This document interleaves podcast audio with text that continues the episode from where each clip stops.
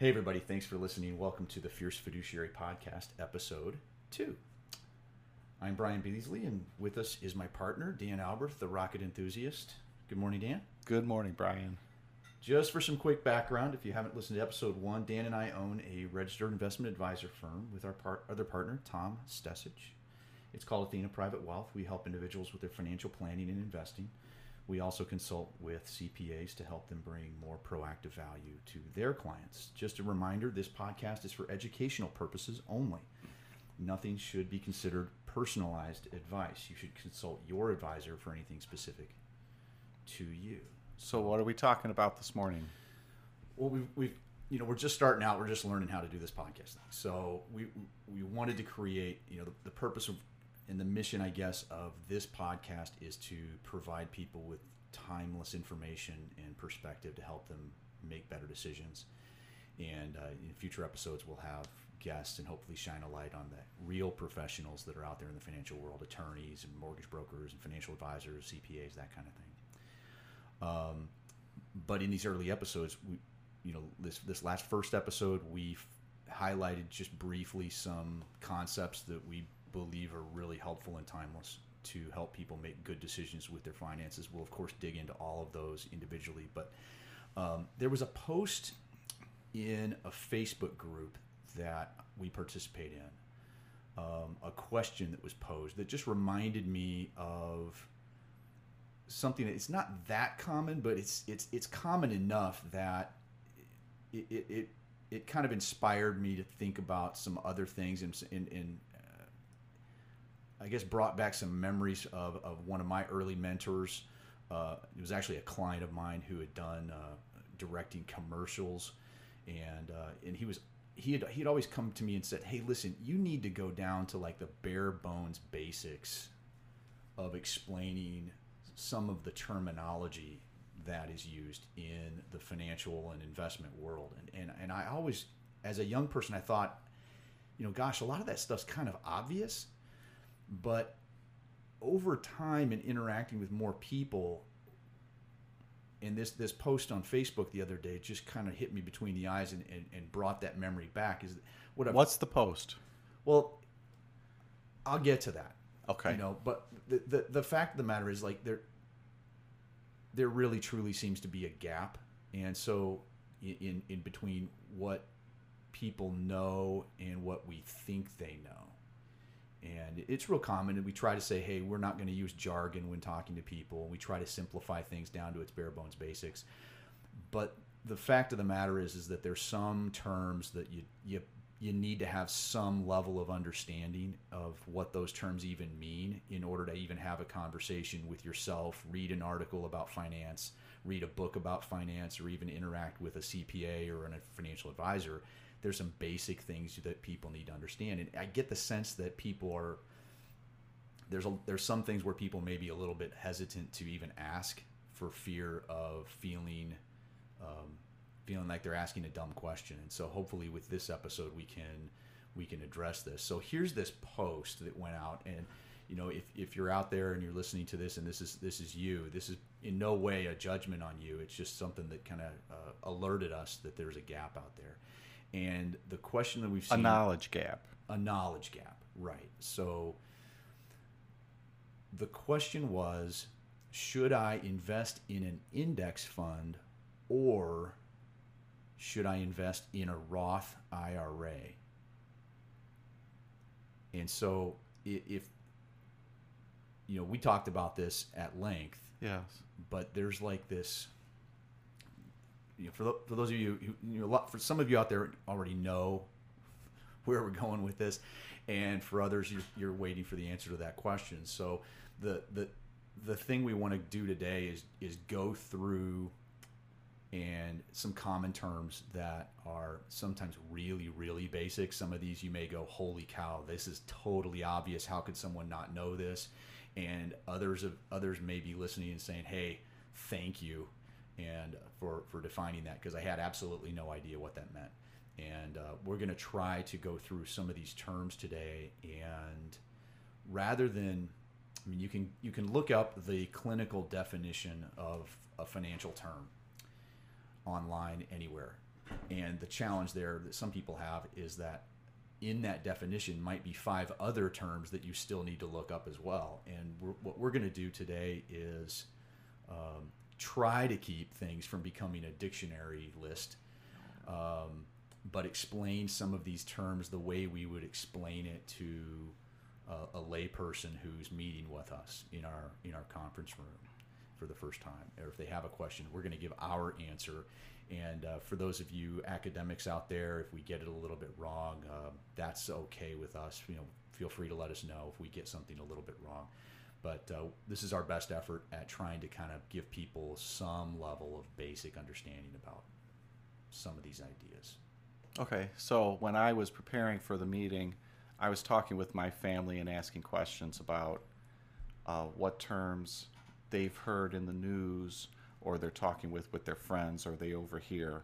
And some of these uh, terms has been, it's been fun talking with them to get their insights, because as we've been putting together this pod, podcast, we're trying to figure out, for me, I'd like to bring value out there and help people to make, like you said earlier, make better decisions.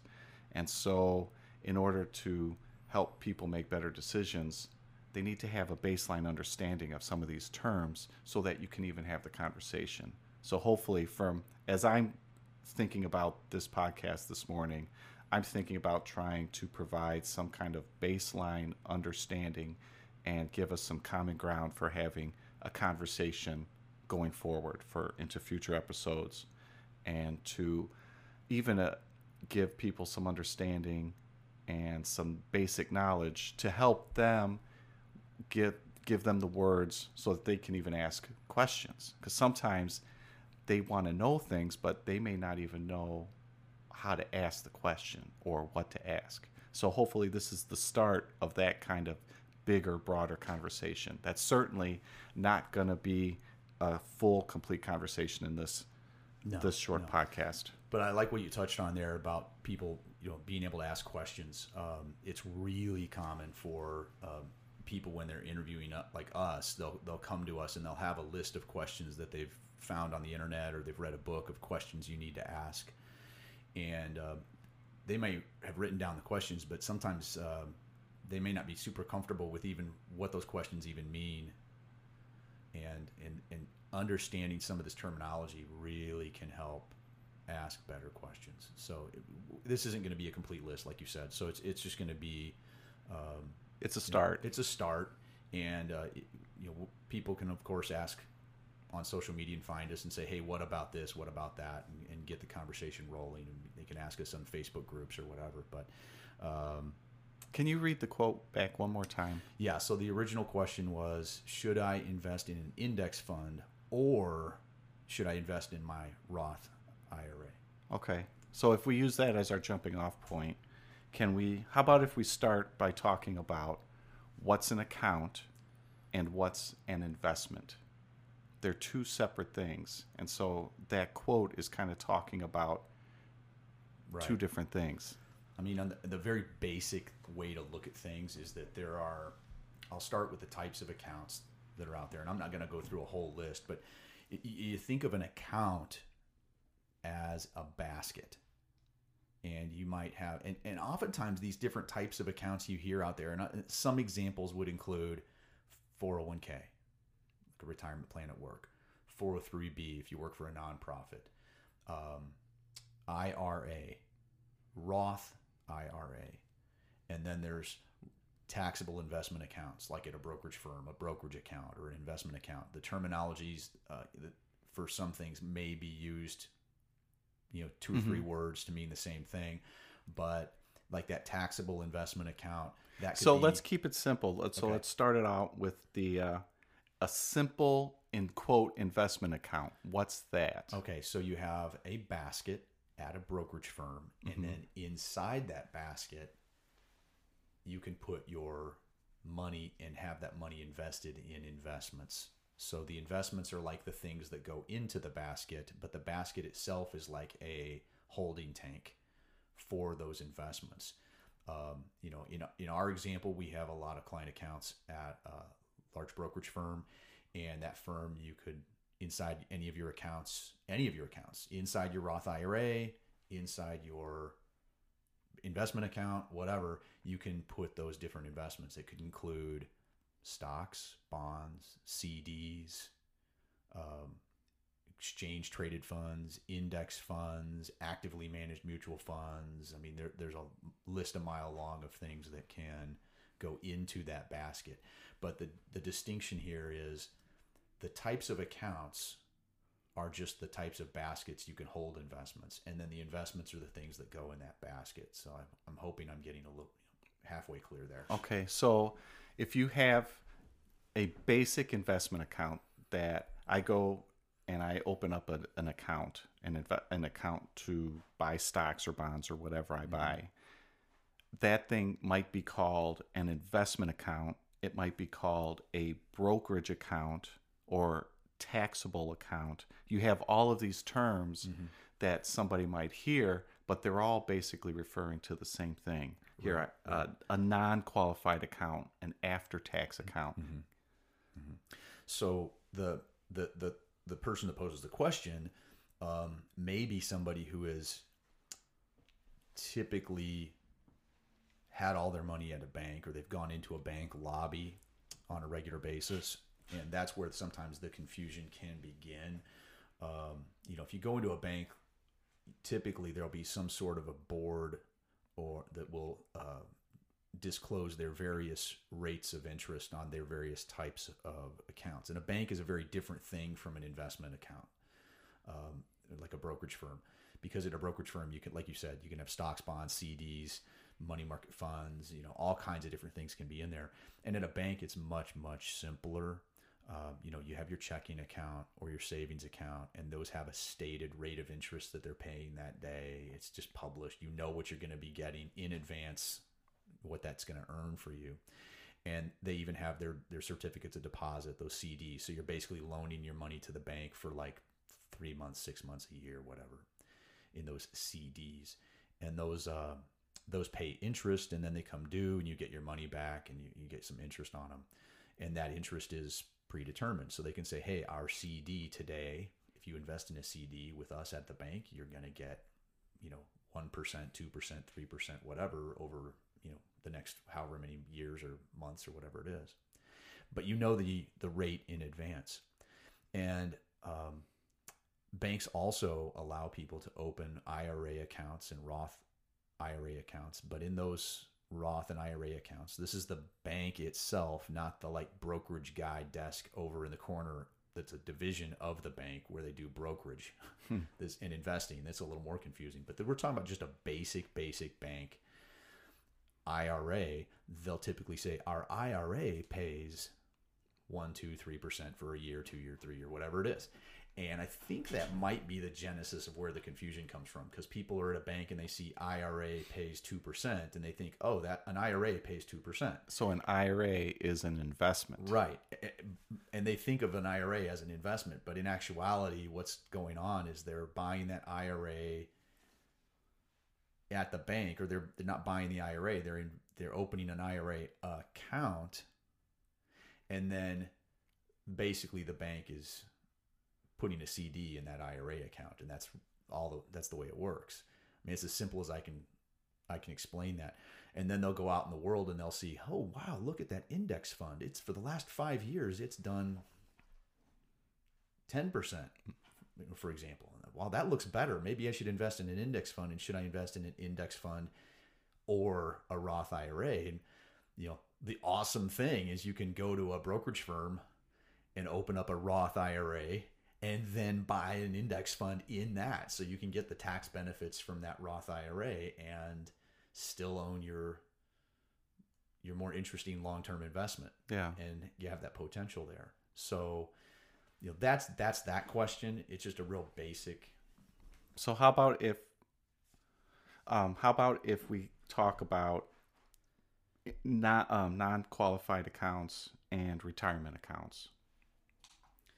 Yeah, those are, that's probably a really good place to start, because you hear those terms, qualified, which qualified means in broad terminology, things that are tax sheltered, geared for retirement type of accounts. So that's like your four oh one k, profit sharing, that kind of thing. And non-qualified, I know the I R S terminology may be a little bit different than this, but in in layman's speak, we'll just go ahead and call those those taxable accounts. I mean, there's going to be... So a non-qualified account is a taxable account. In in in broad terms, yeah. Now, there's going to be somebody out there that says, yeah, but there's such a thing as like a non-qualified retirement plan type sure. tax sheltered thing, but that's that's a little esoteric for talking to the regular person. So in in broad terms, if you hear retirement account, that's the same thing as qualified account. That means it's tax sheltered. As an example, it's like your your uh, your your retirement plan at work. You can put pre-tax dollars in. You get some sort of a tax benefit on the way, you know, along the way, or you could call that something that you like a Roth bucket inside your four oh one k, where it's after-tax dollars going in, but you never pay tax again. So it's like you're going to pay. Pay me now or pay me later, as far as the I R S is concerned. They give you those. But anytime they give you some sort of a tax deferral, tax deduction, or tax-free something or other on the way, other way, it's probably a type of account that you'd call a retirement slash qualified account. Okay, so some of those might be an I R A, like you were saying, a Roth I R A, yeah, four oh one k, four oh three b, four fifty-seven plan, right, pension plan. All there's many different types, and right. the purpose here, we're not. I don't want to talk about each of them individually. We yeah, can do that we later. We can go down that rabbit hole anytime. But it's the, the other thing, I guess, the other feature besides some level of tax benefit is there's usually some sorts of restrictions on when when you can get the money out of those accounts and how much money you can pull out in advance of that date. So like an I R A, you're not supposed to touch till you're fifty-nine and a half without getting some sort of a penalty. And you pull it out early, you get taxes and and a ten percent penalty on top of that. So it can be pretty expensive if you touch this money early. But those are qualified accounts. You can you get some tax benefit, but on the other hand, you're also saying, okay, I'm not going to touch this till I'm retired or close to retirement. And that's the deal the I R S made with the public when they created and authorized these types of, of accounts. Okay, so before we move away from the retirement accounts, a very common question is, what's the difference between an I R A or a, quote, traditional I R A and a Roth I R A? Let's talk about that before we move on to some other terms. Okay. Um, well, I R As came out first. And when they originally came out, the idea was, hey, you can put a few thousand dollars into this account, and then you can deduct that two thousand dollars or three thousand dollars, or now it's like six thousand dollars from your um, from your income when you file that year's tax return. And then along the way, when your investments inside earned interest, paid dividends, or had some level of capital growth, capital gain along the way where they grew in value, there would be no taxes on any of those returns. And then when you reach retirement and you take money from those I R As, then you can pull it out and then you pay tax at whatever your income is at retirement. And for a lot of people, their income at retirement is lower, so it ends up being a, a good thing from a tax standpoint. The Roth I R A was a kind of turned everything around the opposite. And what the Roth I R A allowed people to do is you could put some money in after taxes. So you don't get a deduction when you put money into a Roth I R A. And then the the trade-off or the deal on the other side, the, the benefit, is that not only do you not get taxed along the way, but then when you pull money out, again, in retirement generally, you also pay no taxes at all at the federal, you know, at the federal or state level. So that's a huge thing, depending on how long it's going to be, what your tax brackets are going to be in retirement, that kind of thing. And so it added some complexity to the world when you have those two choices, and there's some potential benefits there, but there's by no means any kind of like the, the question people are going to be asking is, well, well, should I do a Roth or should I do a traditional I R A if the, if you're even qualified for them? And the true answer is, it depends. Like, yeah. like it's, it's, it's so disingenuous. It sounds like where you're, you know, every time you ask an advisor a question, they're always going to say, well, it depends. But honestly, that's the truth. I mean, the, the math, the time frame, the, the, the math changes based on the time frame that someone's investing. It'll change based on what kind of return they're likely to get over that period of time. And the other big factor is, what's your tax bracket now versus your tax bracket in retirement? And so making that choice requires a, a fair amount of assumptions to really know which one's going to benefit you more. I mean, if you make a high income now and a low income in retirement, the traditional may be better,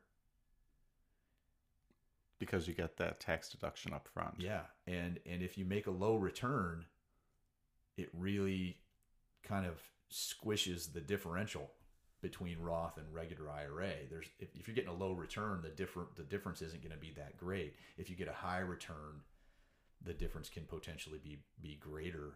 So there isn't a simple answer. Yeah, like a Roth is always better than a traditional I R A. Yeah, we're always looking to simplify as human beings. It'd be and, nice gosh. to, but the, the the the good news is this: is that you can get. There's all kinds of wonderful, you know, should I do Roth? Should I do traditional calculators that are free on the internet that somebody can plug in some of their details? And uh, and some are better than others, of course. I mean, some are hyper accurate. Um, the hard one is if somebody, and, and this I'm digressing a little bit, but inside four oh one k plans right now, a lot of people have a choice between putting their own money from their salary into the regular four oh one k bucket, and they have the same investments available, or they can have a Roth option inside their four oh one k. So the Roth option works the same way. It's it's you don't get the deduction, you pay ta- it's after tax money, but then there's no tax on that money when you pull it out down in retirement. And that's pretty cool because you can put a lot more than like the normal Roth I R A in the Roth bucket if you have a four oh one k. But the the the reason I'm going back to that is that those calculators, when you're trying to calculate, should I do the Roth bucket in my four oh one k or the traditional bucket in my four oh one k, those calculators need to be, they're a little bit more complicated than just the Roth I R A versus traditional I R A. Okay, so, so the, the data entry is a little bit more extensive. The data entry, and there's some assumptions that you have to think. And it's it's a little bit weird, but the, the, if you think about it this way, let's say you're, you say, hey, I'm going to max out my, my traditional four oh one k, and I'm going to put, um, I'm going to use round numbers here, but somebody's going to put uh, ten thousand dollars into their traditional four oh one k. Well, if it's a traditional four oh one k, they're not going to pay tax on that ten thousand dollars. So their paycheck is going to reflect that it's only like, call it eight thousand dollars less for that year, the take home pay, even though they put ten thousand into their four oh one k plan, because they're getting some level of a tax deduction. Okay, sure, right? sure.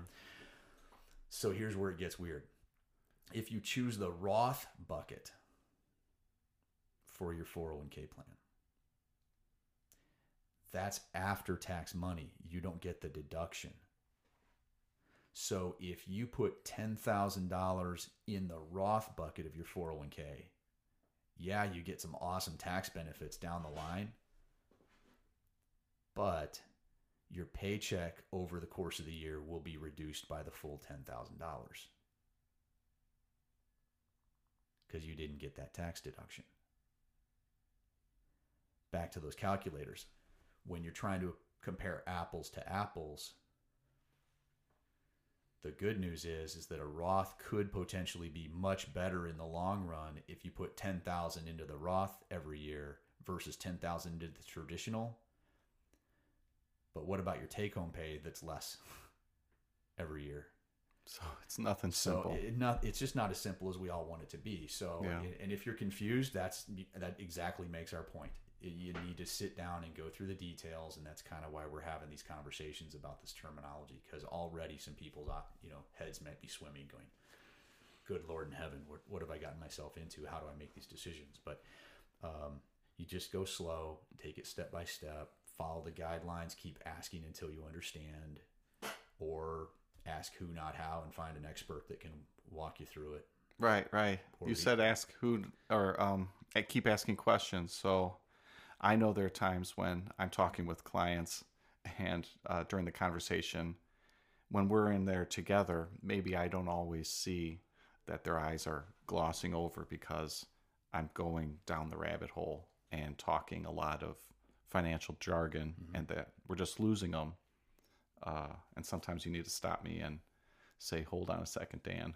Let me pull you out of the rabbit hole and let me ask you some questions to make sure we're not losing the client along the way. and, and and and the the other reason, I mean, the reason we're doing this is because sometimes people are lost and they aren't even raising their hand and saying they're lost. They're just going, oh, okay, sure.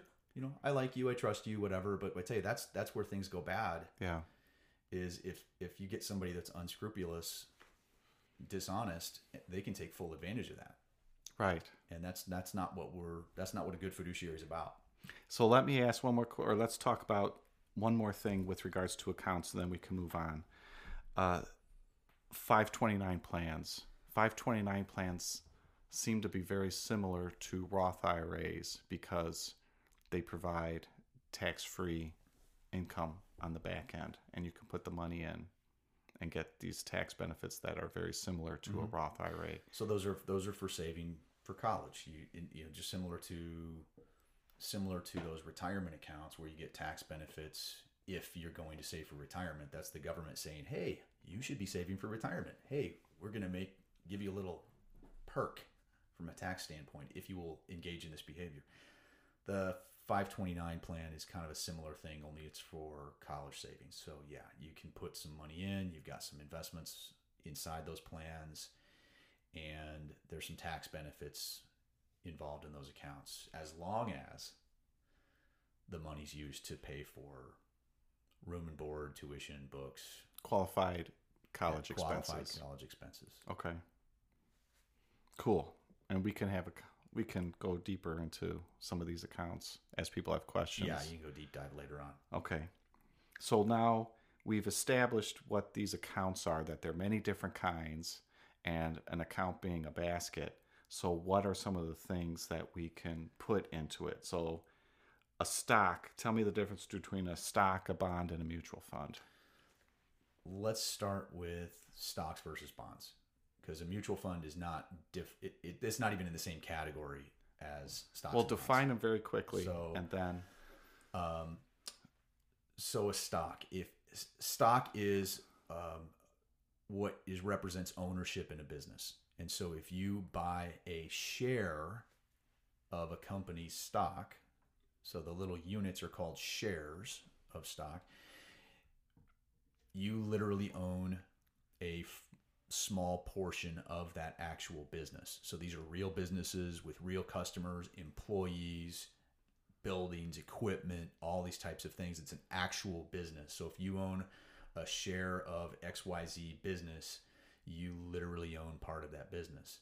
And if you buy and can accumulate enough shares of that business where you own more than fifty percent of that company, guess what? You get, you you have voting rights. You know, any any one person has voting rights. But if you're one of a billion shares, you have one one billionth of a vote. But if you have fifty-one percent of the shares, you literally control the company. That's that's the power where you get to vote who's on the board of directors, and then the board of directors determines, you know, who's going to be the C E O, who's going to be the C O O, et cetera, and what's going to be the company's strategy and tactics moving forward. So um, this is real. If you own shares of stock, you actually own part of a company. Now, that's owning. On the other side of the investment world, there's a concept called loaning. You're loaning money to somebody. If you're loaning money to the federal government, they call those treasuries, or treasury bills for the short term, treasury notes for the intermediate term, or treasury bonds for the long term. It's all the same thing. You're loaning. I hear the term T-bills as well sometimes. Short for treasury bills. So you're loaning the government some money for a very short period of time, like three months or something. If it's really long-term, like twenty years plus, they call them bonds, but it's just terminology that means the same thing. You're loaning money to the federal government. They're going to pay you some interest. And then at the time when those things come due or mature, you get your money back. It's a promise to pay. It's an I O U when you're loaning. So a bond, if you hear the term bond, it's an I O U from the government if it's a t- treasury. Um, if you're loaning your money to a state, a county, or a city, town, municipality, those are called municipal bonds. And it's the same thing. Interest rate in advance, you know what you're going to get paid. There's a promise to pay. When it comes due, you get your money back. If you loan your money to a corporation, those are called corporate bonds. So rather than owning a part of that business, you now are just loaning them money. You're the banker. You're lending them money and they're paying you back right. some kind of rate of return over a period of time. And then at the end, you, there's a promise to get your money back. Can you expand on the corporate bonds a little bit? Talk a little bit about junk bonds and high yield bonds. Sure. And so within some of those subcategories. Within the bond world, there's businesses that will rate these these entities for their ability to pay. So if you and I were to go to get a loan at a bank, the bank's going to ask you for all this information to make sure you're good for it. Sure, sure. And if you're really, really good for it, then you, you know, the one measure that people see a lot is their credit score, their credit rating. And there's a lot of advertising about know your credit rating. Well, if you have a high credit rating, it means that you're probably really good for the loan. You're going to pay. You're a better risk. You're a better for, risk. To the bank. It's it's safer to lend that person money than this other person. And it's the same thing when you go out into the bond world. There are uh, companies out there that put ratings on th- these different borrowers. It could be the city of Chicago, the state of Illinois, or the federal government. It could be um, Apple Computer Corporation, whatever. It, it can be any of those. And if they're deemed to be really, really safe, they're going to have a higher rating. And those ratings, they vary how they do it from company to company, but generally like A, B, C type of thing, or triple A, double A, single A, or A one, A two, A three, that kind of thing is is common. And then they have triple B, triple B, triple B, double B, B. So triple B is better than single B. And I didn't invent that terminology, even sure. nice, and, nice and simple, but it's it's a way of creating a grading scale for how how good for it is that borrower. Or how safe, is that another way of saying well, it? Yeah, I'd say yeah, safety when you're talking about bonds is, are they going to pay the interest? And is that company good for it? If I'm lending the money, yeah, yeah, so, are they good for and it? And there's two pieces to the pie. So it's the one is, are they good for the interest? Are they going to be making their payments every however often? Every six months, every year, every month? Are they are they gonna pay my interest payments? And the other one is, am I gonna get my money back? And it's kind of important if you're lending money. Well, sure, absolutely. You want to get your money back. So when people talk about um, like investment grade bonds, they're talking about ratings that are generally like a triple B or higher. So triple B, A, double A, triple A. Okay. Those are called investment grade bonds. And those are very, very, very high quality, um, highly probable those companies are good for it and they're not, not going to have a big default. So it's like a, having a really high credit rating. Below triple B, you enter the world of what's called high yield.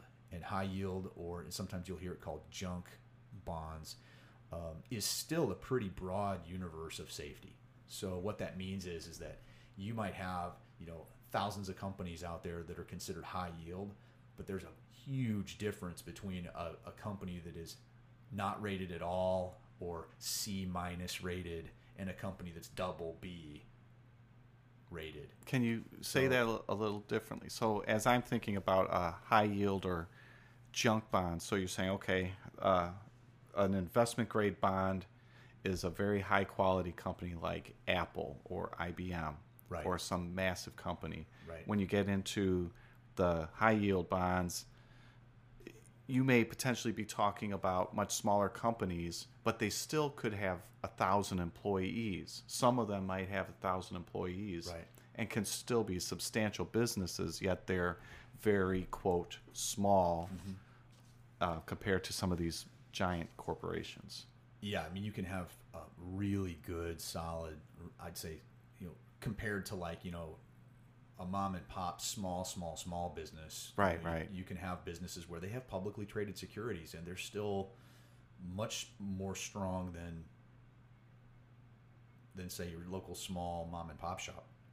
Potentially. I mean, there's mom and pop shops that are running things really, really tightly, and they're, they're really, like, strong financially.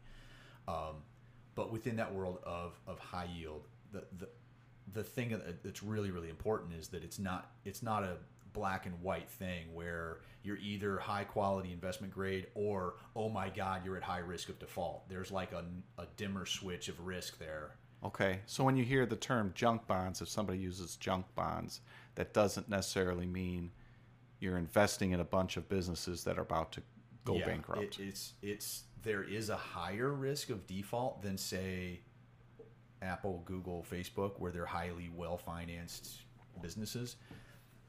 But there's a difference between weaker and so weak they're going to die tomorrow. And yeah. so it's it's definitely something to be aware of, and we're going way down the bond rabbit hole right now. Okay, but gotcha. That's, that's way deeper than probably we need to go. Okay, at, so at least for this for this podcast, we can dig into it later on, or ask Q and A from you know if people have additional questions, just send them to us. Okay, so speaking about investments, if we pull back a little bit, you mentioned earlier about own versus loan as a concept, as a way of thinking about different types of investments. So we were just talking about those different types of loaning, ways of loaning monies, bonds and C Ds. Right. And all those are different ways to lend money to people. Mm-hmm. How do you, what types of investments are you owning? Like stocks, for example, that would be you're owning a company. The other things I'm thinking about are real estate and commodities. Can you yeah. talk a little bit about yeah, that? I mean, it's it's... the way it was described to me when I was, uh, you know, early on, you know, is that you can tell if you're owning or loaning really simply. If there's a rate and a date, you're probably loaning. If there's not a specified rate and there's not a specified date, you're probably owning something. So you could own gold. You know, you could have gold coins in your coffee can in your kitchen, and you own that. And it's not, they're not magically replicating themselves. They're not magically sending income to your bank, to your checking account. They're not giving you a they're rate. They're just sitting there, or, you know, doing whatever they're doing. You own them until you sell them. And the, the goal there is that, you know, hopefully the price of that, whatever it is, goes up. That could be like art, collectibles. You you might hope your Beanie Baby collection from the nineteen nineties finally goes up in value.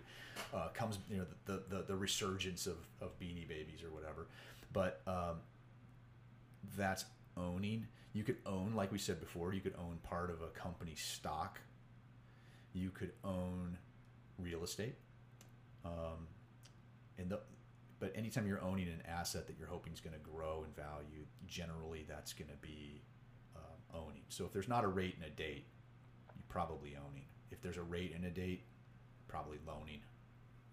Okay. Something that has come up, I'm not sure how to ask the question, but when we talk about stocks, stocks seem to be uh, the basic, most basic common, mm-hmm. quote, investment that people are interested in. Yeah. Yet when people use the term stock, it can mean many different things. Right. And maybe we can talk about the word stock and what that might mean. And so can we come back to that briefly and jump over to the ways someone might, you know, like the packaged investment? Okay, yeah. Type, All right. Type models, because then it, we can circle back to that. To that All right, I'm circling and, it. We'll get back to it. And, get, uh, and maybe it'll be more clear. So not only can you buy individual stocks or individual bonds, C Ds, notes, bills, whatever, you can own individual real estate, you know, you're going to own a home and rent it out, or own a building and rent it out, that kind of thing. So you're owning things individually. What's most common with most investors is you can buy all sorts of these types of things in diversified packages, if you will. So if you've heard the term mutual fund, I'm going to talk about mutual funds, exchange-traded funds, and index funds. These are all examples of that. So, um, and this goes back to that first question. Should I buy an index fund hmm. or some other thing that's absolutely not apples to apples? So um, it can happen either. The Roth here, I R A. The Roth I R A. Yeah. But it can also happen here where someone might say, hey, should I own a mutual fund or an index fund?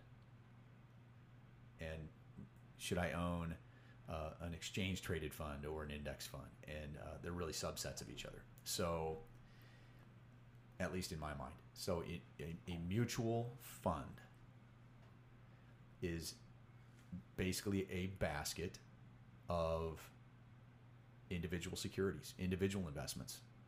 It could be, and it's and usually there's someone managing that and picking those individual securities for you. So you say, hey, I only have five hundred bucks, but I don't want to put it all in one stock.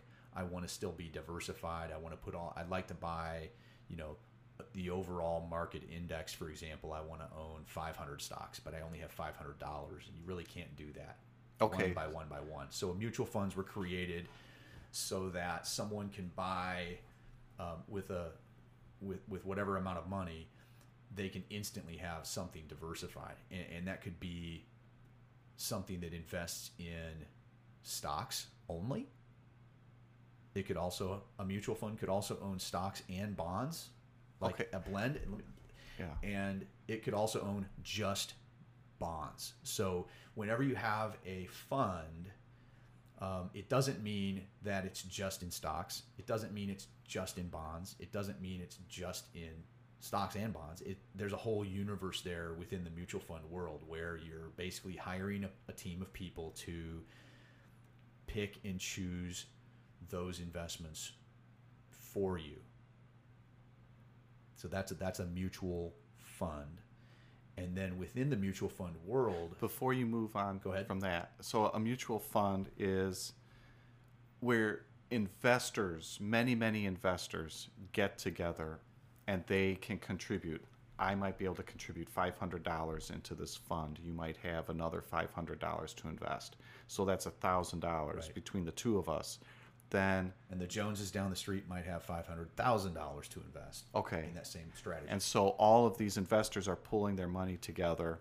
Mutually. A manager is hired to manage this pool of money in a mutual fund. And right. then they go about, they, the managers, invest all of our collective monies in, in different whatever, right. investments. And whatever that strategy is, it could be stocks.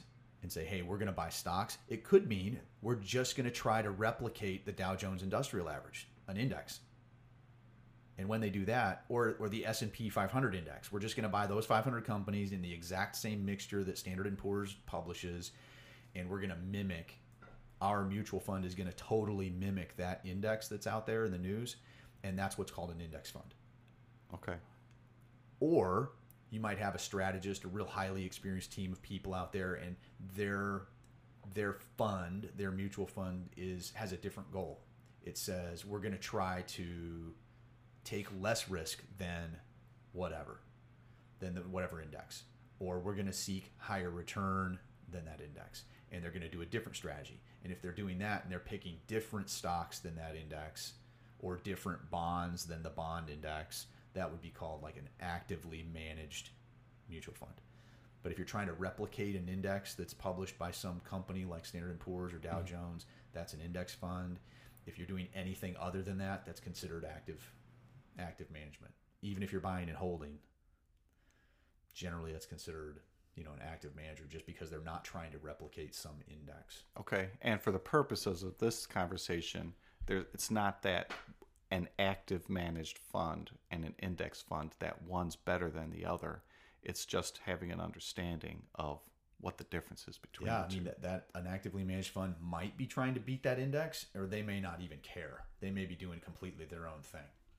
So sometimes it's apples and oranges, but it's really, really important. To, this is, and I'm gonna, I'm gonna hammer this one into the ground a little bit. Index fund does not mean just stock indexes. Mutual fund does not mean that they only invest in stocks. We've had, we've, we've had, we've met people that have, you know, I don't want to own mutual funds because I, because, because it's in the stock market, and we've even had people that own all bond funds in their portfolio who were still comparing their accounts to the stock market every day in the newspaper or online. And um, it's really, really important to understand that um, there's a wide, huge universe out there, and there's any kind of investment you can imagine. There's a mutual fund around it. There's mutual funds that only invest in real estate. There's mutual funds that only invest in gold. There's mutual funds that only invest in stocks or bonds or treasury bonds. It's a big world out there. And it's not as simple as, again, people love simple, and we even advocate, you know, you need things to be simple, but you also need to be effective. Right. So that's just mutual funds and index funds. Hopefully we touched on that. Um, Can we explain yeah. uh, these different investments? Uh, you've used this terminologies, having uh, different tools in the toolbox. Each investment can be viewed as a different type of tool. So is a stock mutual fund good? Is it bad? Well, it can be viewed like a hammer. If you need to nail in a nail, right, right. the mutual uh, stock mutual fund may be the best the investment tool. for you, the best tool. Yeah, and that's that's one hundred percent accurate. Um, you know, but it's and that's true of anything. I mean, all these different investments, they're never good or they're ne- they're never bad. There's no perfect silver bullet type of investment. Um, they do change from time to time. What's been doing well lately? What's you know. whatever. And that's a deeper conversation for us, um, probably than we have time for today. But you have, um, you know, you play, you know, there's a lot of analogies, players on a team, sure, you know, w- whatever, but you need, you need the, you need the team to succeed. And it just depends on what game you're playing, how many players you need, and, and, and what types of players you need on that team. If you're playing chess, you need one player. So, you know, if you're playing football, you need a wide variety of players on that team. So, all right. So we've got, You've talked a little bit about index funds and actively managed funds. Let's hit a little bit on mutual funds and exchange-traded funds. Okay, so if we understand what a mutual fund is, which we just discussed, the what's come out in the last, I want to say like twenty years or so, is this idea of an exchange-traded fund. So just a little background, mutual funds, the way they worked is you you get all that diversification, and you place a trade on your brokerage account to buy that mutual fund on Monday afternoon at one o'clock, and you have no idea what you're paying per share for that fund until the end of the day, because they're only priced once a day. And the other thing with mutual funds is that they you don't ever really know on a daily basis what's inside. They don't publish that. It's like a quarterly report that says, and you get it in like, let's say for first quarter, you might get the first quarterly report sometime in May that says, hey, on March thirty-first, here's what we owned two months ago. Um, mutual funds had a I mean, popularity because of the diversification, and uh, uh, there was an, a demand and a desire and an idea that said, hey, what, what if you could get the benefits of a mutual fund? The diversification, you could own like a thousand things inside of a fund. Um, But if you had some of the transparency and our, you know, uh, like minute to minute pricing that you get from stocks or bonds. And uh, that was the advent of what's called an exchange traded fund. So it's a fund similar to, you know, typically they're, they're closer to like index funds where they're tracking some index, and their own, again, stocks or bonds or some blend in between. There is absolutely no like, are E T Fs better than stocks? You know, some of them own stocks, some of them own bonds. Um, they're very, very different from each other, just like anything else. A big universe out there. But the exchange-traded funds can trade just like a stock on the stock exchange. You so put, they're traded moment to moment, where the mutual fund is only traded at the end of the day, right? Right. I mean, you can buy it at eight thirty in the morning, a mutual fund, but you'll get you'll get the the price at the end of the day, you know, on the mutual fund. Whereas an exchange traded fund, you could buy it at eight a.m. in one account, and you could buy it, at, or sorry, eight a.m. It may be Pacific, but if you could buy it when the market opens at eight thirty Central, at one price, and then at lunchtime you could buy some more shares and the price will be totally different. So throughout the day you can have a difference there. And there's some other added little little tools on some of the exchange traded funds where people can do things that are kind of interesting, like limit orders, stop loss orders, that kind of thing. And we'll get into those much, much later. That's a little bit more from than what we'll okay. dive into so today. An exchange traded fund tends to be a little bit more, is it safe to say that it's a little bit more, um, uh, I just lost the word, Brian. Um, well, they're more flexible. Um, you can do things with exchange traded funds that you don't, you can't do with a mutual fund. Okay. And that's so that they become very, very popular because of that. And they're transparent every single day. So at the end of the day, you could say, what exact stocks did they own or bonds did they own today?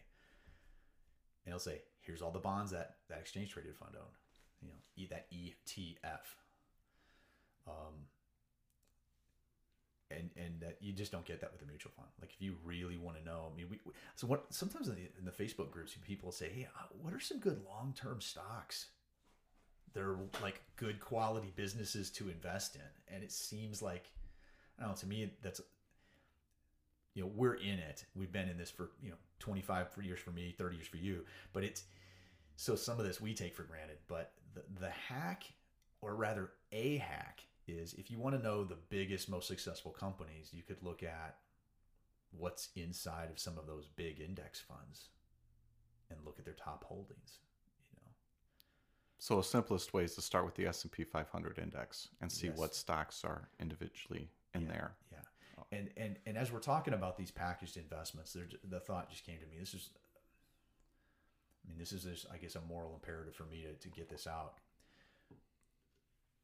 Among beginners, many, many beginner investors and amateur investors fall prey to um, marketers that are out there promising them something that's extraordinary in the way of returns.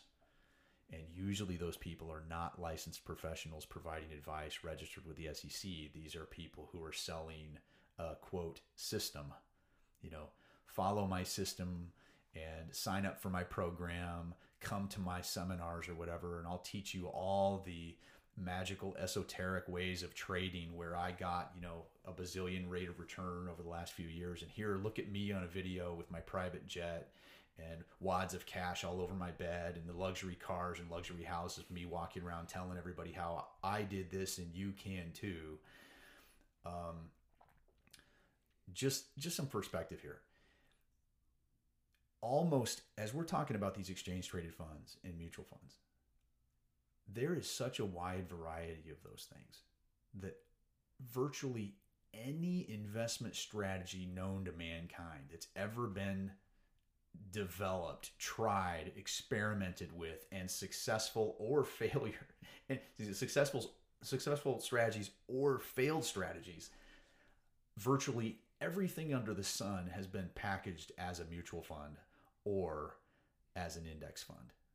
I mean, if you're into, you know, uh, dividend growth, you have multiple choices. If you're into large U S stocks, small U S stocks, Um, all kinds of different trading strategies.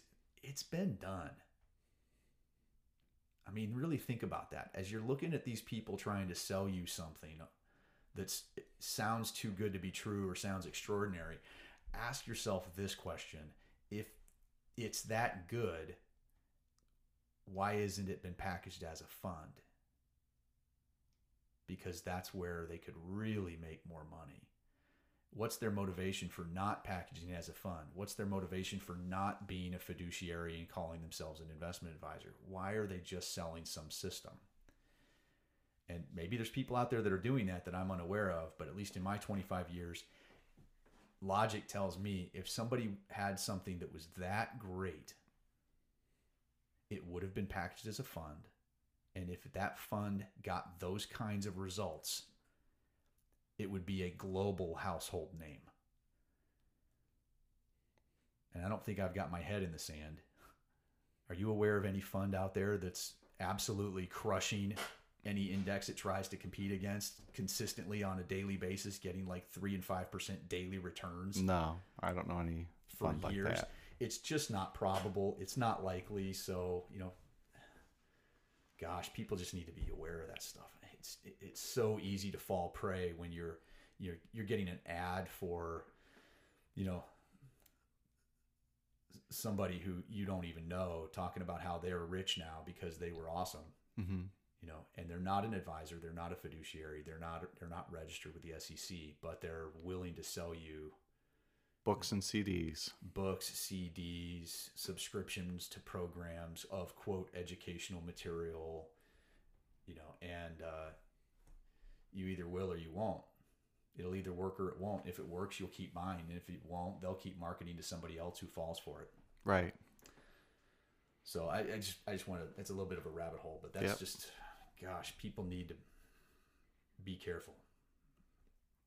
So let me. We'll have a little pregnant pause here, and then I'd like to pull you out of the rabbit hole, and let's get back to that last thing, that last question about the word stock. There's multiple uses of the word stock. When you have folks talking, having conversations, we see it in Facebook posts. Uh, when somebody is using the word stock, it appears they're using it for different, very different definitions. It means different things at different times. And if we could try to at least explain what some of those different uses of the word is before we kind of move on. Like, for instance, a stock is a share of ownership in a company. Yeah, so you're saying an individual stock, but then you'll listen to C, like C N B C or something, or Fox News, Fox Business News, or, or anywhere on, you know, and you'll read or you'll read an article somewhere that says, you know, um, stocks today did this. Right, that's the difference. Right, or or you'll hear people talking about how much stock exposure somebody should have in their portfolio, and so we're talking about very different things here. Um, the word stock is used, but it's really important. And, and, and as an example of this, um, I did a post on a Facebook group probably five or six months ago. And I said, hey, I was, I think I was answering a question from somebody, and they, and I said, you know, I, I tend to focus on diversified baskets and packages of, of stocks rather than individual stocks. And whether it's, you know, mutual fund, you know, in our practice, we have, we've had, uh, you know, we're predominantly exchange traded funds now, E T Fs, but we also have mutual funds out there that, you know, and there's some of those that are worth having still, but we, we tend to go that way. And I think the person said something like, you know, why do you do that? And I said, well, there's a better risk versus reward, generally speaking, with owning a fund or an exchange traded fund, even an index fund, whatever, versus owning an individual stock. And the person replied and said, really, I thought it was the other way around. In their mind, they thought that a, an individual stock actually had more reward for the amount of volatility that you get. And that's that's patently false generally. It's it's stocks, an individual stock will generally be way more volatile than, say, the overall market. Okay, sure. Right. And, right. and, and so Um, but but the terminology is confusing. So when someone says a stock, they're talking about an individual stock. But when somebody's saying, hey, you ought to have like thirty percent of your money in stocks or seventy percent of your money in stocks, that includes the mutual fund version of stocks. That includes the index fund version of stocks. That includes like overall how much of your portfolio is in stocks, either directly or indirectly by buying some sort of a fund. So it can mean all those things. When you're watching the news and they say stocks today did this, they're talking about the overall market indexes, the Dow Jones Industrial Average, the S and P five hundred. I think it's worth mentioning the word equity or equities because yeah. those words are synonymous with stocks. It's another way are. of saying mm-hmm. stocks. So equity is ownership. You have equity in your home. It's how much of the home do you own versus how much the bank still owns. That's mm-hmm. your equity. And uh, when somebody heard, uses the term like in plural, equities, it's the same as saying stocks, which is the same as saying individual stocks, stocks inside of stock funds, whatever. So, you know, it's not the, the, when somebody says stocks, they don't mean you need to be going out there trying to pick individual stocks. You can get you can get very, very, very successful as a long-term investor and never own one individual stock your whole life. You can own it.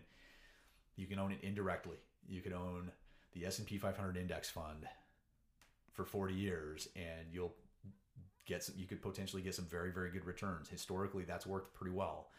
And it's not it's not a silver bullet either, but it's just one of the more popular indexes out there. But if you look inside that those E T Fs that follow the S and P five hundred, or an index fund, or even a, a mutual fund that owns a large U S stocks, you look at those holdings, they're going to be really similar. It's going to have Apple, General Electric, three M, Facebook, Google, you know, Hewlett-Packard. Is going to have all these huge, huge companies inside. And guess what? Those are stocks, and you own them.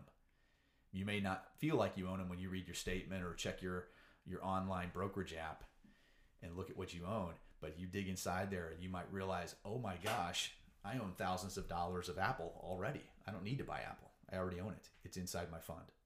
So yeah, stocks doesn't mean you need to own individual stocks. The average person, honestly, in my opinion, the average person doesn't need to be out there trying to pick stocks.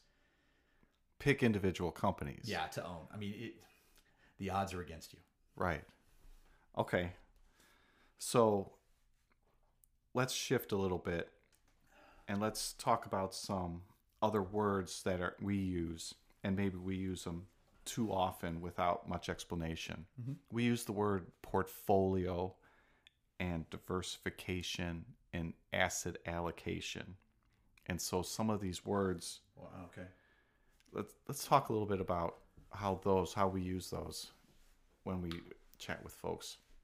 So the the most common word, it seems like, in the in the in the investing world, in, in investing world, or among regular people, is this idea of diversification. And you'll find different definitions of that out there, of what diversification is. You, in the simplest form, it means don't put all your eggs in one basket. So don't just buy I B M stock with all of your money. And there's layers to this. There's layers. There's a there's a picture in, hanging on my office wall of an iceberg, kind of the profile of an iceberg. You see most of it's underwater, and the reason is because there's a, always a little bit more to the eye than than meets the eye. So same thing with the word diversification. So are you diversifying if you go from owning, like you said, just I B M stock to owning a exchange traded fund that owns the thousand largest companies in America? Are you more diversified? Yes. You are more diversified than you were owning one or two or three stocks. It's because why? Because you own more stocks. What you have done is, by owning a thousand companies, is you've reduced the risk you're taking of that one stock or one business going belly up. If if you have a thousand companies and one of them goes bankrupt and the, the stock is worthless, you still have nine hundred ninety-nine more that didn't. And so you've taken less risk. You're a little more diversified. Now that's the that's the simplest layer of diversification. Does that mean you're safe? Objectively safe, because now you own a thousand stocks. Does that mean you're you're going to have a smooth ride, and every statement you're going to get every year is going to be an up year because you own a thousand companies? Nope. Not even a little bit. You still have one hundred percent of that money is in stocks through that fund. You own a thousand stocks. That means you're going to be bouncing around just like the overall stock market, and you can have up years and down years, and you can still be pretty volatile. You know, and, and in, like in two thousand eight, that whole crisis from top to bottom was like a fifty percent drop. The stock market basically cut itself in half. You could have been diversified by owning your index fund or your mutual fund that owns a thousand companies, and it still dropped probably around fifty percent if it's a large U S stock fund. We invest in large in large U S companies. So that's one layer of diversification. On so the you can diversify in your stock holdings, your equity holdings. You can have a diversified right, right. portfolio of stocks. And it can work on the other end of the spectrum. You could be diversified by owning a thousand different bonds from a thousand different borrowing companies. And it's a similar thing. If one of them defaults, you've reduced that company level of risk because you have, you've lent to a thousand companies. So if one of them goes belly up, so it works on the stock side, it works on the bond side. And that's, that's like basic diversification. When you start looking at blending stocks and bonds and cash, like categories of investing, that's when you hear advisors talking about asset allocation. So you're allocating your money, your different investments, across not only different stocks or different bonds, but you're allocating it. I've got some money in the stock market, in my funds or my whatever, and I've got some money in the bonds, and I've got some money in cash. Maybe I've got some money in Beanie Babies, collectibles, or um, maybe I've got some money in uh, gold, real estate. Those are the big, quote, asset classes. So you have different types of, of things you can invest in, assets that you can invest in, and those those are called asset classes. So asset allocation is just how you're blending all of those different big picture things together. You're you're in a way you're diversifying, because you're you're definitely in different types of things. You don't have all your eggs in one basket, um, but it's it's just another level of, I guess, diversification, because you're getting a lot bigger differences between how stocks behave and bonds behave in the short run. Sure. If you own some stocks and you own some bonds, there might be a day when your stocks go up in value and your bonds don't. Right. Inside your account, inside your entire investment right. portfolio. Mm-hmm. And I guess a portfolio is another way of saying all of your it's all of investable together. Assets. Yeah, your portfolio, your it's that's no big deal. A portfolio is just everything else that you've invested in, everything combined. So that's, and it includes everything. Your four oh one k, your brokerage account, your Roth I R A, your I R A, and all the investments inside. It's, quote, your portfolio. Here's a couple other words. Volatility is a word that we use quite a bit when we talk about risk. This is a real easy one. Volatility, you know, things bounce around. If you look at any long-term charts of any investments, you see they bounce around. Bounce around, I mean they go up and down. They go up and down in value on a day-to-day, hour-hour, month-to-month, week-to-week, whatever, year-to-year basis. It's they go up and down, and they don't go. They don't. They generally go up over the long run. When you're looking at like a stock market chart over like twenty, thirty, forty year periods of time, generally the trend has been up. But along the way, it's bouncing around. So the the analogy, the simple way of thinking about volatility, and I've used this for my whole career, is, and, and it goes back to an analogy that I was I was trained with, is it, and I'm going to use the stock market as an example.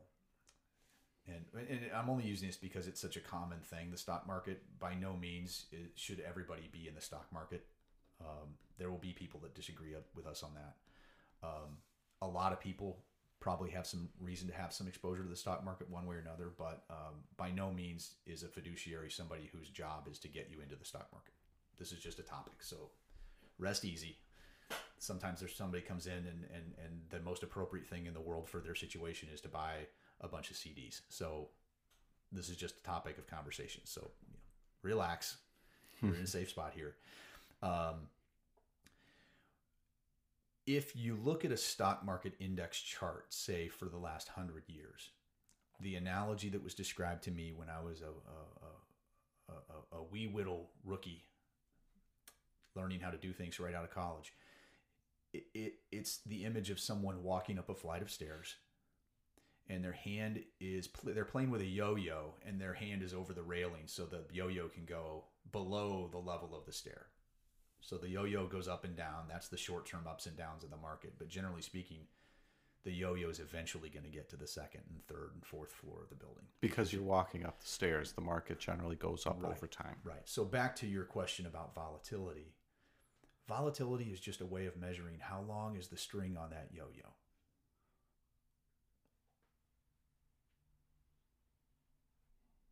If it's a short string, it's low volatility. And the price isn't going to move. It's not moving around that very much, much in the short run. If you have a long string in the yo-yo, more volatility. Now here's the catch. Generally speaking, the things that tend to have a longer string on the yo-yo tend over very long periods of time What's very long periods of time? twenty years or more. Long time is twenty years or more. It's not five years or three seconds. It's, you know, two weeks in the news cycle on Fox News is like an eternity, but we're talking about twenty years, half, you know, a good chunk of somebody's lifetime. But if you look at those long periods of time, generally speaking, there's been a trade-off where if you're going to walk up a steeper flight of stairs, you can only get a long string on your yo-yo. That's the that's the trade-off. If you're going to get higher long-term returns, there's going to be more short-term volatility. That's so investments that are have higher volatility and higher price movements in general tend to do better over twenty years and plus. Historically, that Historically. has been the case, yes. Likewise, if someone wants to, there's a trick when you're playing with a yo-yo called walking the dog. I can never do that. I can never do that either. I can barely make a yo-yo go up and down before it gets all tangled. So yeah. I'm not that coordinated. Um, but if you're trying to play walk the dog, so if, if, you're, if you've never played with a yo-yo, walking the dog is a trick where it looks like the yo-yo is rolling in front of you like you're walking a dog on a leash and the string is on your finger and, and basically it's just rolling along. It's not bouncing up and down. It's just rolling along the ground. If someone is looking for an investment that doesn't have any volatility, then they're not going to have much of a stairway to go up. It's going to have to be a ramp. And that ramp is going to take a lot. It's going to take a lot longer to get from the first floor to the second floor if you're walking the dog, so to speak, up that ramp. And so that's why you see like really, really safe, stable things like savings accounts and checking accounts pay much, much less than what the long-term returns of, say, the the stock market indexes have been over history. So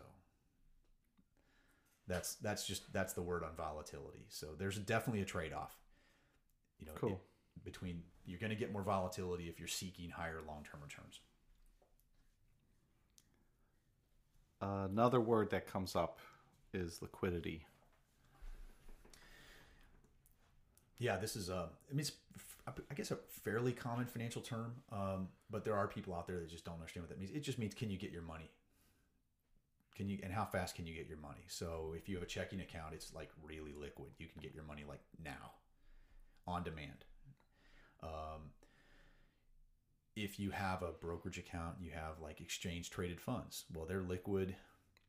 nine a.m., ten a.m., eleven a.m., in between. I mean, minute by minute, you can place a trade. And once you place that trade, you know, within a day or so, you can have your money in your checking account and you get your money. Pretty liquid. I mean, you can move that money around very quickly and easily and get access to it. So they're actually generally more liquid than mutual funds because you said mutual funds, yeah. You can get to them at the end of the day only. Yeah, mutual funds. Well, you can't, you still can't like get the money at the end of the day. If you place a trade, you'll get the price at the end of the day and then you, Then it goes through a settlement process. It takes a few days for the money to exchange hands. You know, sure. If you sold your shares, you got to make sure the buyer was good for it, and the money, and that, you know, there's, you know, can the companies probably move it quicker than that? Yeah, they probably could, but they like to sit on our money. You know, banks sit on your checks for a week and a half before they clear, that kind of thing. It's just part of the way they do things. But but yeah, liquidity is how it, basically how it's just how fast can you get your money. Okay, so speaking of if you. You hear a lot about owning real estate. So, hey, I yeah. want to buy a house, buy an apartment complex, and uh, rent rent it out. So that's that's a great investment for me because I've got tenants that are paying me rent, so I have income. Right. And the price of my building is going to go up over time, and so my value of my property is going up. So that sounds like a great investment. Let me put all my money in real estate and buy buildings with all of my money. Mm-hmm. The problem with having a building and real estate, the problem with that is their liquidity is you have very low liquidity. Yeah, it takes a lot. It takes a long time to sell a house or an apartment building or an office building. Right, you know? You can't sell a part of your house to go buy groceries that day. Right, right. So it's it's a um, that's a great example of something that just takes longer to get your money. Okay, so when looking at investments that you're choosing, when you're choosing to make investments and you're looking at different options, liquidity is one of the things that you might want to look at too. Right. It's when you're making your choices. Yeah. Some, like for example, some investments where you're locked in for a period of time. Um, you might have penalties to get out. Other investments are like truly you're you're locked in and have no control. Like you may have no idea when you're getting your money back. And that, like a great example of that in like the high net worth high net worth world is um, uh, you get to a point where some people will have a large, very large portfolio, you know, multiple millions of dollars, and they'll start to, or they're very, very high income people, and they, they want to um, invest in privately held businesses. So these aren't publicly traded stocks. These aren't like S E C registered things. You've, you've basically hired some experts, quote, fiduciaries, if you will, to um, go out and evaluate and invest in privately held businesses that have not yet gone public. They don't have publicly traded stock. They're just private businesses. They call it private equity. It's another one of those asset classes, if you will. But generally, you got to be like a millionaire to even look at those things. Sure. And one of the features that, of those that has been, uh, at least reportedly, is that they they have achieved better returns than publicly traded stocks over some periods of time.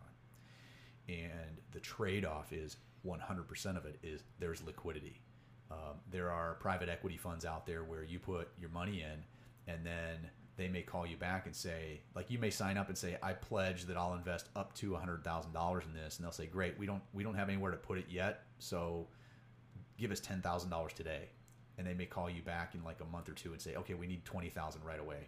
So you if you if you pledge you're going to put your one hundred grand in there, you got to kind of set that one hundred grand aside, because they're going to call you up and say, we found a business to buy, give us give us the money you pledged. And so that's on the front end. You don't know when your money's going in, but you have to be ready. And on the back end of that is you have no idea when they're going to eventually sell those businesses that they bought. When are you going to get your money? It could be a very long time. And so that's the trade-off. They, you're, you're ideally, maybe you're getting compensated for that lack of liquidity um, and that lack of control and uncertainty. Um, and hopefully that's always the case. But that that's a great example there too. Um, where you're locked up and you don't know when you're getting your money back. And you don't have liquidity. No liquidity there. So that's what that word means. Yeah. Okay. Well, we're kind of talking about investments, and annuities are something that you and I have discussed and trying to figure out how to bring that into the conversation here. Lord knows there's enough people out there using that word in good, good ways and bad ways. That's right. So let's talk about annuities for a little bit. Okay, so let me give us the. Let me yeah, take please. the first you're the, stab. You're the insurance licensed person here. So an annuity, you hear uh, a lot of people have uh, think annuities are bad. They're very expensive. Annuities are expensive. Annuities are bad. Uh, it's just a tool. An annuity is just another tool. It's not good or bad. It's got a, its place in your financial world, depending on what you're trying to accomplish. In the simplest terms, an annuity is where you are giving money to an insurance company, and then the insurance company in turn is giving you a stream of payments. So you're buying a stream of payments from the insurance company by giving them money.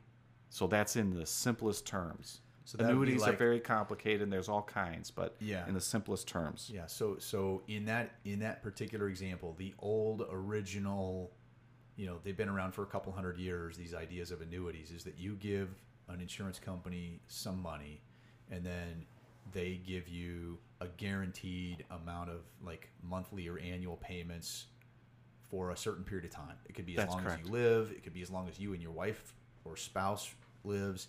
It could be ten years. That's right. It could and be twenty years, whatever it is. So, but that was the that was the definition of the original clean, what they would call immediate annuity. Yes. So as an annuity in a simplest form is what's called an immediate annuity. Right. Now, how, when when you hear, hear annuities in the modern age,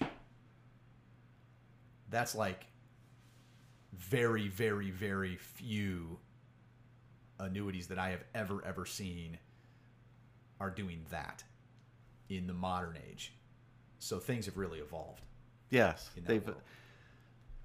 they have, and yes, um, there are many different types of annuities, and I guess I don't want to go down that rabbit hole about okay. describing the various different types of annuities. I like to stay high level for the purposes here, and then mm-hmm. from there we can build on that conversation and maybe even continue it later on. Okay. But from the simplest terms, you give an insurance company money, they in turn give you the income, and they provide different types of income to you. Right. Okay. Uh, so the different types of income, in general, the most common is life-only income or joint and survivor. And so sometimes, like pensions, you'll see these terms uh, in terms of pensions. An annuity is creating a pension for yourself. So a life-only annuity. I'm a single person. I'm giving the insurance company one hundred thousand dollars, and they are giving me one thousand dollars a month as long as I live. That's life-only. Sometimes I might be married, and you might get a different benefit called joint and survivor. In that case, that income stream continues as long as me as or long as my you both wife, shall live, yes. so to speak. So as long as one of us is alive, that annuity will continue to pay out. So an annuity is capable of providing that type of an income, of that type of income and that kind of benefit.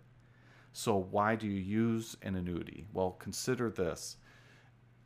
If you just have money in your investment, so that you have your one hundred thousand dollars and you invest it in your investment account, your brokerage account, and you invest in stocks, bonds, and cash, and that money grows over time, and then you start taking out money, you may start taking out your thousand. Like you're retiring, and you're, now you're going to use this to supplement your Social Security income or your pension. Right. Got so it. You've saved money, and now you're turning on income because you're no longer working. So this bucket of money that you saved earns um, can generate a thousand dollars. You start withdrawing a thousand dollars from this account. Mm-hmm. Over time, that account is going to continue to earn interest. But the price can also fluctuate if you own stocks. That can be interest, dividends, or growth. Whatever your total return really is from those three sources. You could earn interest from your bonds. You could get dividends from your stocks that pay dividends. You could also have the things that grow in value. Right. So one way or another, you got your you got your whatever your savings is, your one hundred thousand dollars in your example. It's growing, but you may be pulling. Your goal may be to only pull out what it earns. Right. But, but so if we're just like, sticking with that thousand yeah. dollars. The account value may start going down in value over time based on how well the investments are doing. So we can have a two thousand eight situation where all of your stocks, the value of all of your stock funds get cut in half. And so you may find that your account that was originally one hundred thousand dollars actually goes to zero. So you've been pulling whoa, out whoa, your whoa, money. Back up a second. You said something gets cut in half. Okay. And now it's zero. Okay, yeah, all right. So over time, you've created this bucket of money. You've invested your money, and you start taking one thousand dollars a month in retirement. So you're pulling twelve percent a year out of this one hundred thousand dollars account, twelve thousand dollars yes. a year out of it. If your account doesn't earn that much, then over time, it's going to be declining in value. And if yes. I see where you're going. So, so you're saying, okay, you've invested this pile of money. You're pulling money out at a, at a whatever clip you're pulling it out at. You know, in your in your case, one thousand dollars. one thousand dollars a month. So if that, in the best of circumstances, if that account is earning, let's say it's earning a great rate of return, it's earning like eight percent. So it's earning eight thousand dollars a year, and you're pulling twelve out. By definition, it earns eight, you pull out twelve, now you get ninety-six. Right. Then that ninety-six thousand dollars earns eight. You pull out twelve again, you've got something less than ninety-six, and and the, and over time that could decline in value. So that's in the best of circumstances where things are, excuse me, those are things really smooth returns. But then you have uh, uh, something that is actually a common thing. If somebody's retired for twenty or thirty years, you can have a bear market like the two thousand eight scenario where a portion of your account can drop significantly but you still need to pull out your twelve thousand dollars that year. Yes, and that's correct. You're kind of in this like, you know, catch twenty-two, and it's going to just spiral downward. Correct. Until there potentially, if you live long enough, you need to you either reduce money. the amount of money that you withdraw from the account, or you run out of money. Right. And so like a pension or Social Security, those won't run out. Correct. An annuity provides some level of a guaranteed stream of income regardless. Exactly. So an annuity is a way for you to create income certainty and income protection. And so once you start receiving this money, if it's a life-only income and you live for uh, until you're one hundred twenty years old, that annuity is going to continue to pay all those years, and that annuity income can potentially right. outlast the income that you can get from so a, it sounds like the an primary, investment account. The primary use for this tool, this idea of an annuity, and again, like you said, high the, level, very yeah, simple. There's a there's a lot of different ways and like different kinds of annuities. The annuity world is almost as big as the mutual fund world. It's not like you can't say annuity is kind of like saying investment almost, because there's so many types of annuities. There's annuities where you're getting your return from loaning your money. There's annuities where you have opportunity to own things and invest in the stock market too. And there's all, all different kinds of, there's annuities with all kinds of different guarantees and benefits and bells and whistles that are interesting and, and, and can be uniquely designed to different people. And we don't want to go into the details of any of those specific things, but people just need to be aware this isn't a one type of thing. Right. It's just what what might it be used for? What's this tool and where does it fit in potentially? And someday we'll talk more about this. But generally speaking, you're trying to um, reduce the risk of what they call longevity. So if you if you outlive your money, if you outlive your pile of investments, having guaranteed streams of income like an annuity like an annuity like a can pension, help your financial situation, like a Social Security. At least it gives you well it gives you at least a safety net. I mean, yes, it's not like these things aren't miracle working things either. I mean, as we've we've looked at these things of late, and, and these types of annuities you're describing, the pure, you know, turn your pile into an income stream annuities, interest rates are so low, at least at right now in twenty twenty. Right, it's, it's right. Not, it, it's not very attractive at the moment in many cases. No, uh, but for, for, the sake of, for the sake the of the definition, definition of yeah. what it is, an annuity, when you hear an annuity, it's just a tool. When people are talking yeah. about it and they're bad-mouthing it, it's like bad-mouthing a pair of pliers. You've got a toolbox, the pair of pliers has its job. The annuity has its job. If it's done appropriately, it could be a beneficial, it can be beneficial to you. Right. If it's misused, then just like anything, um, it could be a bad use of your money. And, and, and I, I'd say that, that that touches on just a, a, a side thought here, is that when, when you see companies marketing by bad-mouthing a tool, um, it's it's marketing. It's generally marketing, and um, I'd say in in uh, does that mean in every single case, every single person needs to have a certain kind of tool? No, absolutely not. And patently false. But there are there are tools out there, and there are situations where you can use a tool appropriately. So yeah, that, that's that's a point well made. So yeah, let's. We can have a, a deeper conversation about annuities. There's just so much there. But the, the short answer is it's a tool. It's not good or bad. And if folks have questions about annuities and Contact what they can do, who's talk licensed. to your yeah. licensed professional who you work with. Right. All right, cool. Uh, let's see. What is a budget? So now we're switching gears again, and we're talking a little bit more about uh, Dude, you general. Said, you just said a dirty word, Dan. Budget. Don't say that again. So this this came up. Uh, you had, you had been talking to a family member uh, one of the younger family members who who just said just graduated from college. Yeah, yeah. So he's like, hey, I don't even know what even the basics some some of these terms are. So, you know, um, one of our one of our eight guidelines that we talked about last last time on the podcast was, in our, it's actually our first one, is you need to know yourself. And we're going to do a whole podcast episode on that topic. But um, the way I look at it is your your budget is kind of like pre-planning where your money's going to go.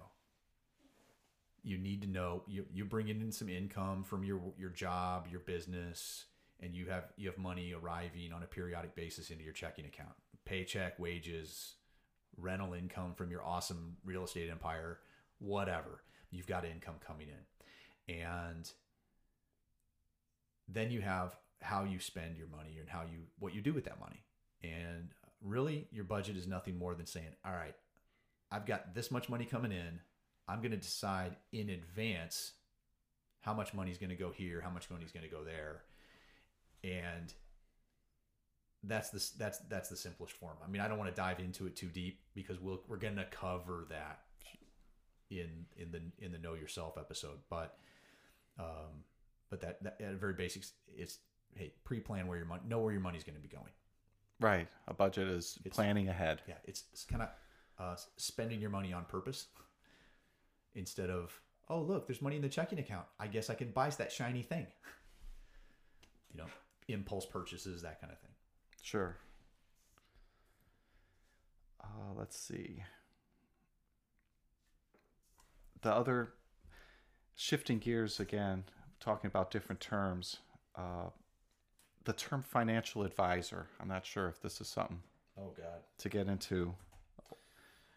Yeah, it probably is worth a while because, good Lord, it's it's a shame, but the financial industry is very frag. The, the, the financial professionals that are out there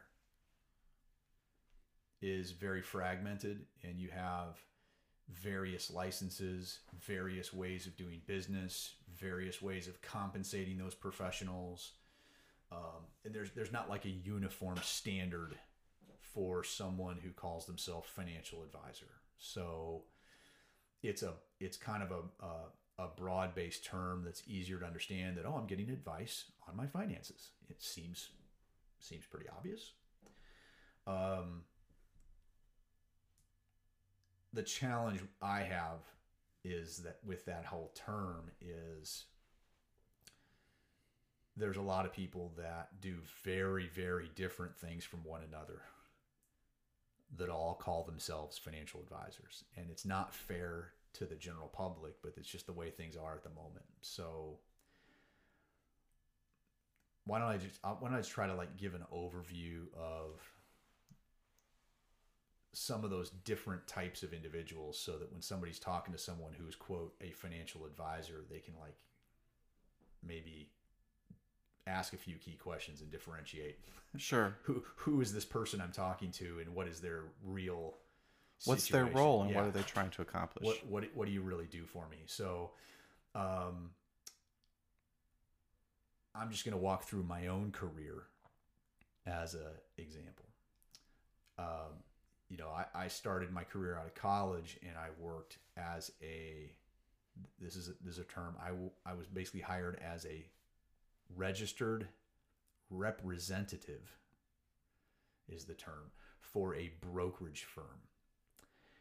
And so that brokerage firm, um, my title was investment representative, but from the, as far as the regular regulators were concerned, the the technical term was you take a licensing exam and you you become licensed as a registered representative to sell securities, meaning investments, mm-hmm. everything from C Ds to bonds to stocks, mutual funds, all that stuff, um, you know, with individuals. And then you are compensated generally on a sales commission. So someone invests money, there's a commission charged. That's how you earn your earn your keep. You're selling investments. And that's a brokerage environment. So if you hear the term stockbroker, that's that's a registered representative of a brokerage firm. Is it safe to say you were an employee of that company? In that situation, absolutely. So okay. I, and, and I, it's possible that somebody might not be, they might be like an independent contractor situation, but their role is they're they're compensated by... By selling. By so selling. You were yeah. a, a car salesman selling cars. Yeah, I mean, you you you you might, an indicator of this is someone might, uh, I mean, this is years ago, but somebody might call, you know, you call up someone and say, hey, you know, uh, this is so-and-so from such and such firm. And, uh, you know, we met at the such and such event last week. And I just want to give you a call because you, you were talking about whatever. You had a C D come and do this week. And my firm has a, a another C D available that pays a higher rate. And if you have some money available that's come and due, maybe you ought to consider moving that over to us because we pay a higher rate on our C D or our bond or whatever it is.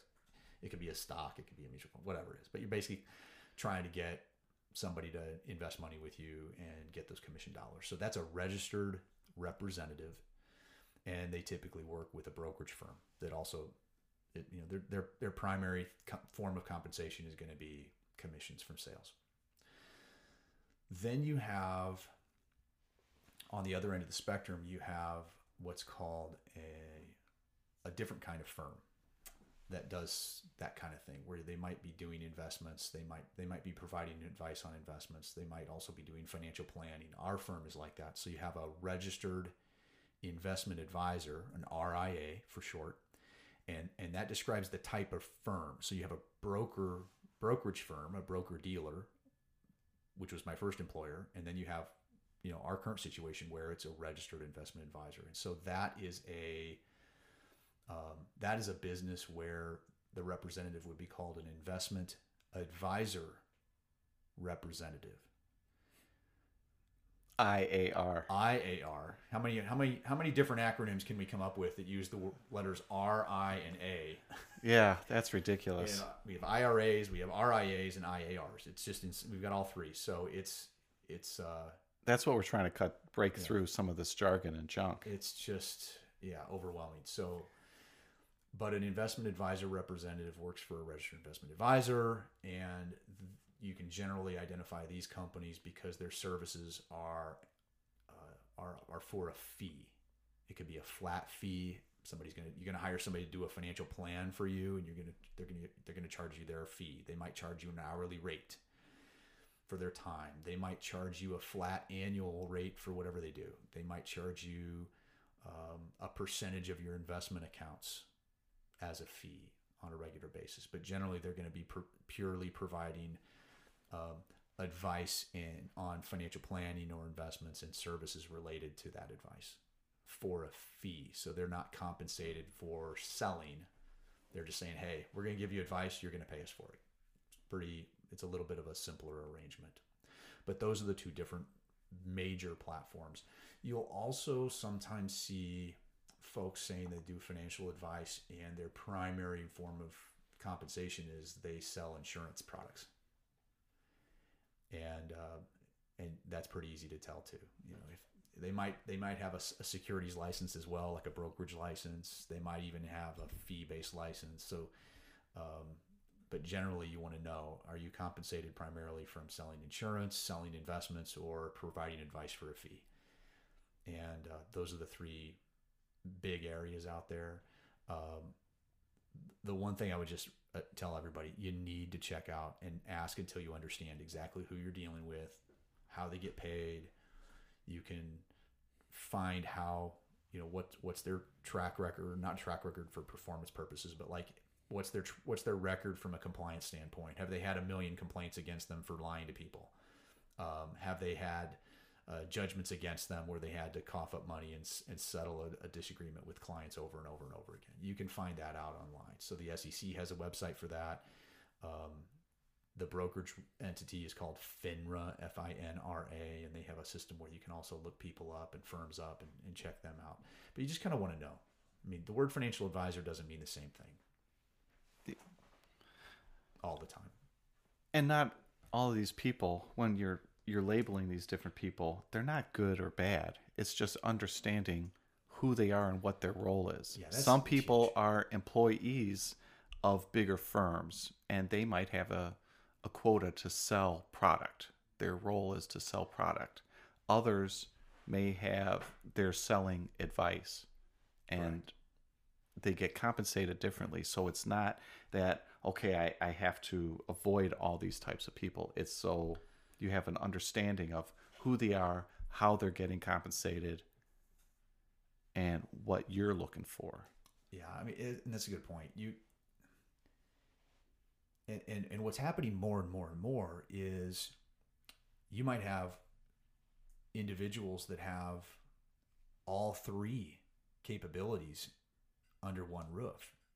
You know, like for all know, three capabilities, what like they they they would they work on a fee, and they're licensed to sell insurance products like life insurance or long-term care insurance, and they have a brokerage license with a brokerage firm. And so, you know, you know, you and Tom are in that same situation where you you and Tom have your insurance licenses, and you and Tom both have brokerage licenses, and you and Tom are are fee on, you know, have have your fee-based license. So it's, you know, in, in in our cases, because there's been an evolution, so we've we've got some things that are kind of legacy assets that we're taking care of those clients' accounts, like annuities, for example, or sure. insurance products, and we need to have those things, even even if the the things that are moving forward are predominantly fall on the on the uh, advice side for a fee.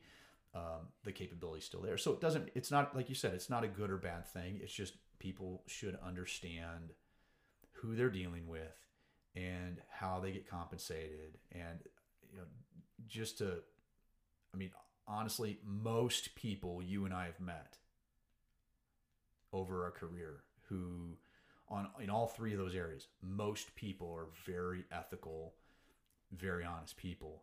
Um, Absolutely. And, and, and one of the reasons we're having this podcast and we're going to have guests on this podcast is we want to introduce some of those people um, who are the real people out doing this, this kind of work and trying to help people because, you know, like we said last episode, Hollywood's done a pretty awesome job of selling movie tickets and providing great stories about very dramatic events that related to our, our business, whether you're talking about uh, The Big Short or uh, Wall Street back in the eighties or uh, Boiler Room, The Wolf of Wall Street. You know, sure. There's been movies made about Bernie Madoff. I mean, these are all like the worst case scenarios of dishonesty or just bad behavior in, in the investment world. Um, but by no means, just like with airline crashes being reported more than f- flights that land safely, odds are most people are trying to do their best and, and to be honest about uh, providing that. So we want to shine a light on some of those professionals. And that's not just the investment world, but that's also attorneys that, that do wills and trusts and real estate transactions. That's also C P As and insurance agents. And there's just a lot of financial professionals out there that just kind of get a bad rap. And if you get to know them a little bit, you find out that, you know, they're not a bunch of crooks all the time, the way you might think it was if you were watching movies. But yeah, there's different types of financial financial advisors, if you will, out there. So how are we doing? We're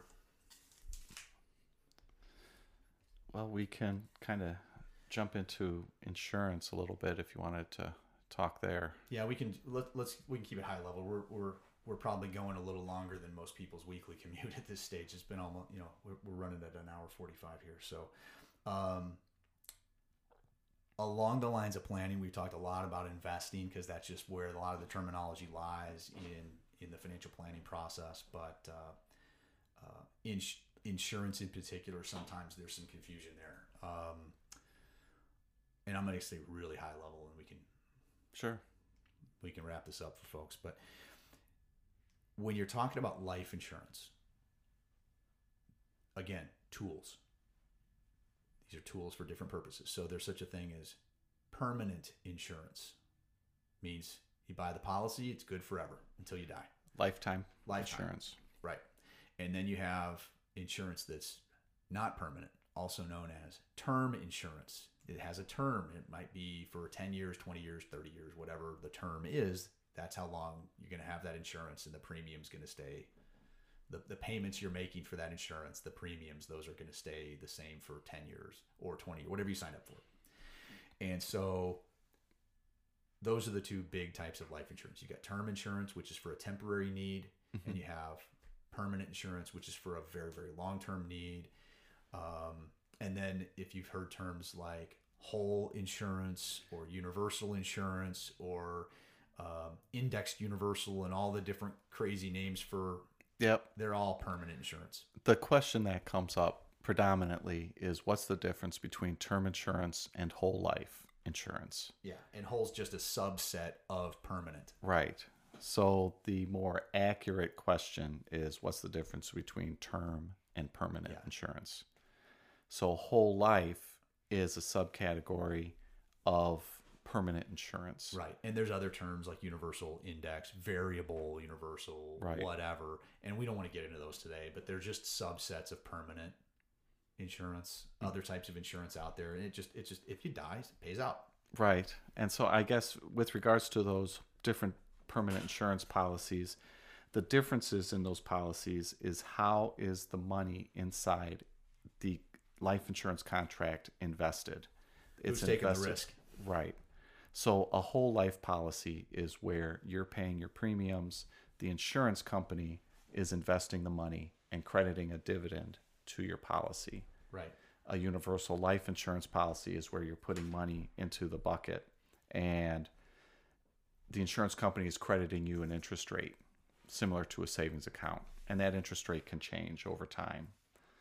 Uh, a variable life insurance policy is a life insurance policy where you're investing your premiums into different funds called sub-accounts. Those are like mutual funds. And that's so how you're the taking money... all the investment risk Correct. yourself if you're doing that. So, Correct. Yeah. But, um, yeah, that's a good, I think it's a good high level. I think we, sure. we've covered a lot of the basics today and, um, and there's just some simple things out there. I'm sure we've less, left some things out and people will let us know about them in all their. Yeah. Please reach you know, out to us and let us know if there are specific terms that you hear or jargon or acronyms, and we could try to help bring some clarity to your world to help you make better, more, uh, decisions that you're confident with. Yeah, you can find us on social media at Fierce Fiduciary. Um, Dan Albert uh, and Brian Beasley are all, uh, you know, both of us are available on um, on social media as well. You can find us uh, on Instagram, Twitter, anywhere out there. And uh, but but reach out to us on Fierce Fiduciary. There's also an investment group on Facebook called uh, Investing and Financial Planning for Beginners. Um, you can just reach out to us there and say, hey, I want to join the discussion there. If you want to have a more interactive experience, we're available there as well. Um, but thanks everybody for listening. Um, and there's a, a, a thank out and recognition to, um, a client we mentioned before, Jack Sheesby, the late Jack Sheesby, who, uh, was instrumental early in my career in, uh, admonishing me to get simple. And, uh, uh, hopefully we're, we're following through on some of the things that he had always asked us to do there. So, yeah, I was fortunate um, enough to meet him and, uh, he was a great guy. Just a and- tremendous individual. Um, But thanks everybody for uh, for participating in our experimental um, efforts in, in learning how to podcast. So um, we really appreciate your feedback. Find us on social media, and uh, thanks again for listening. Until next time.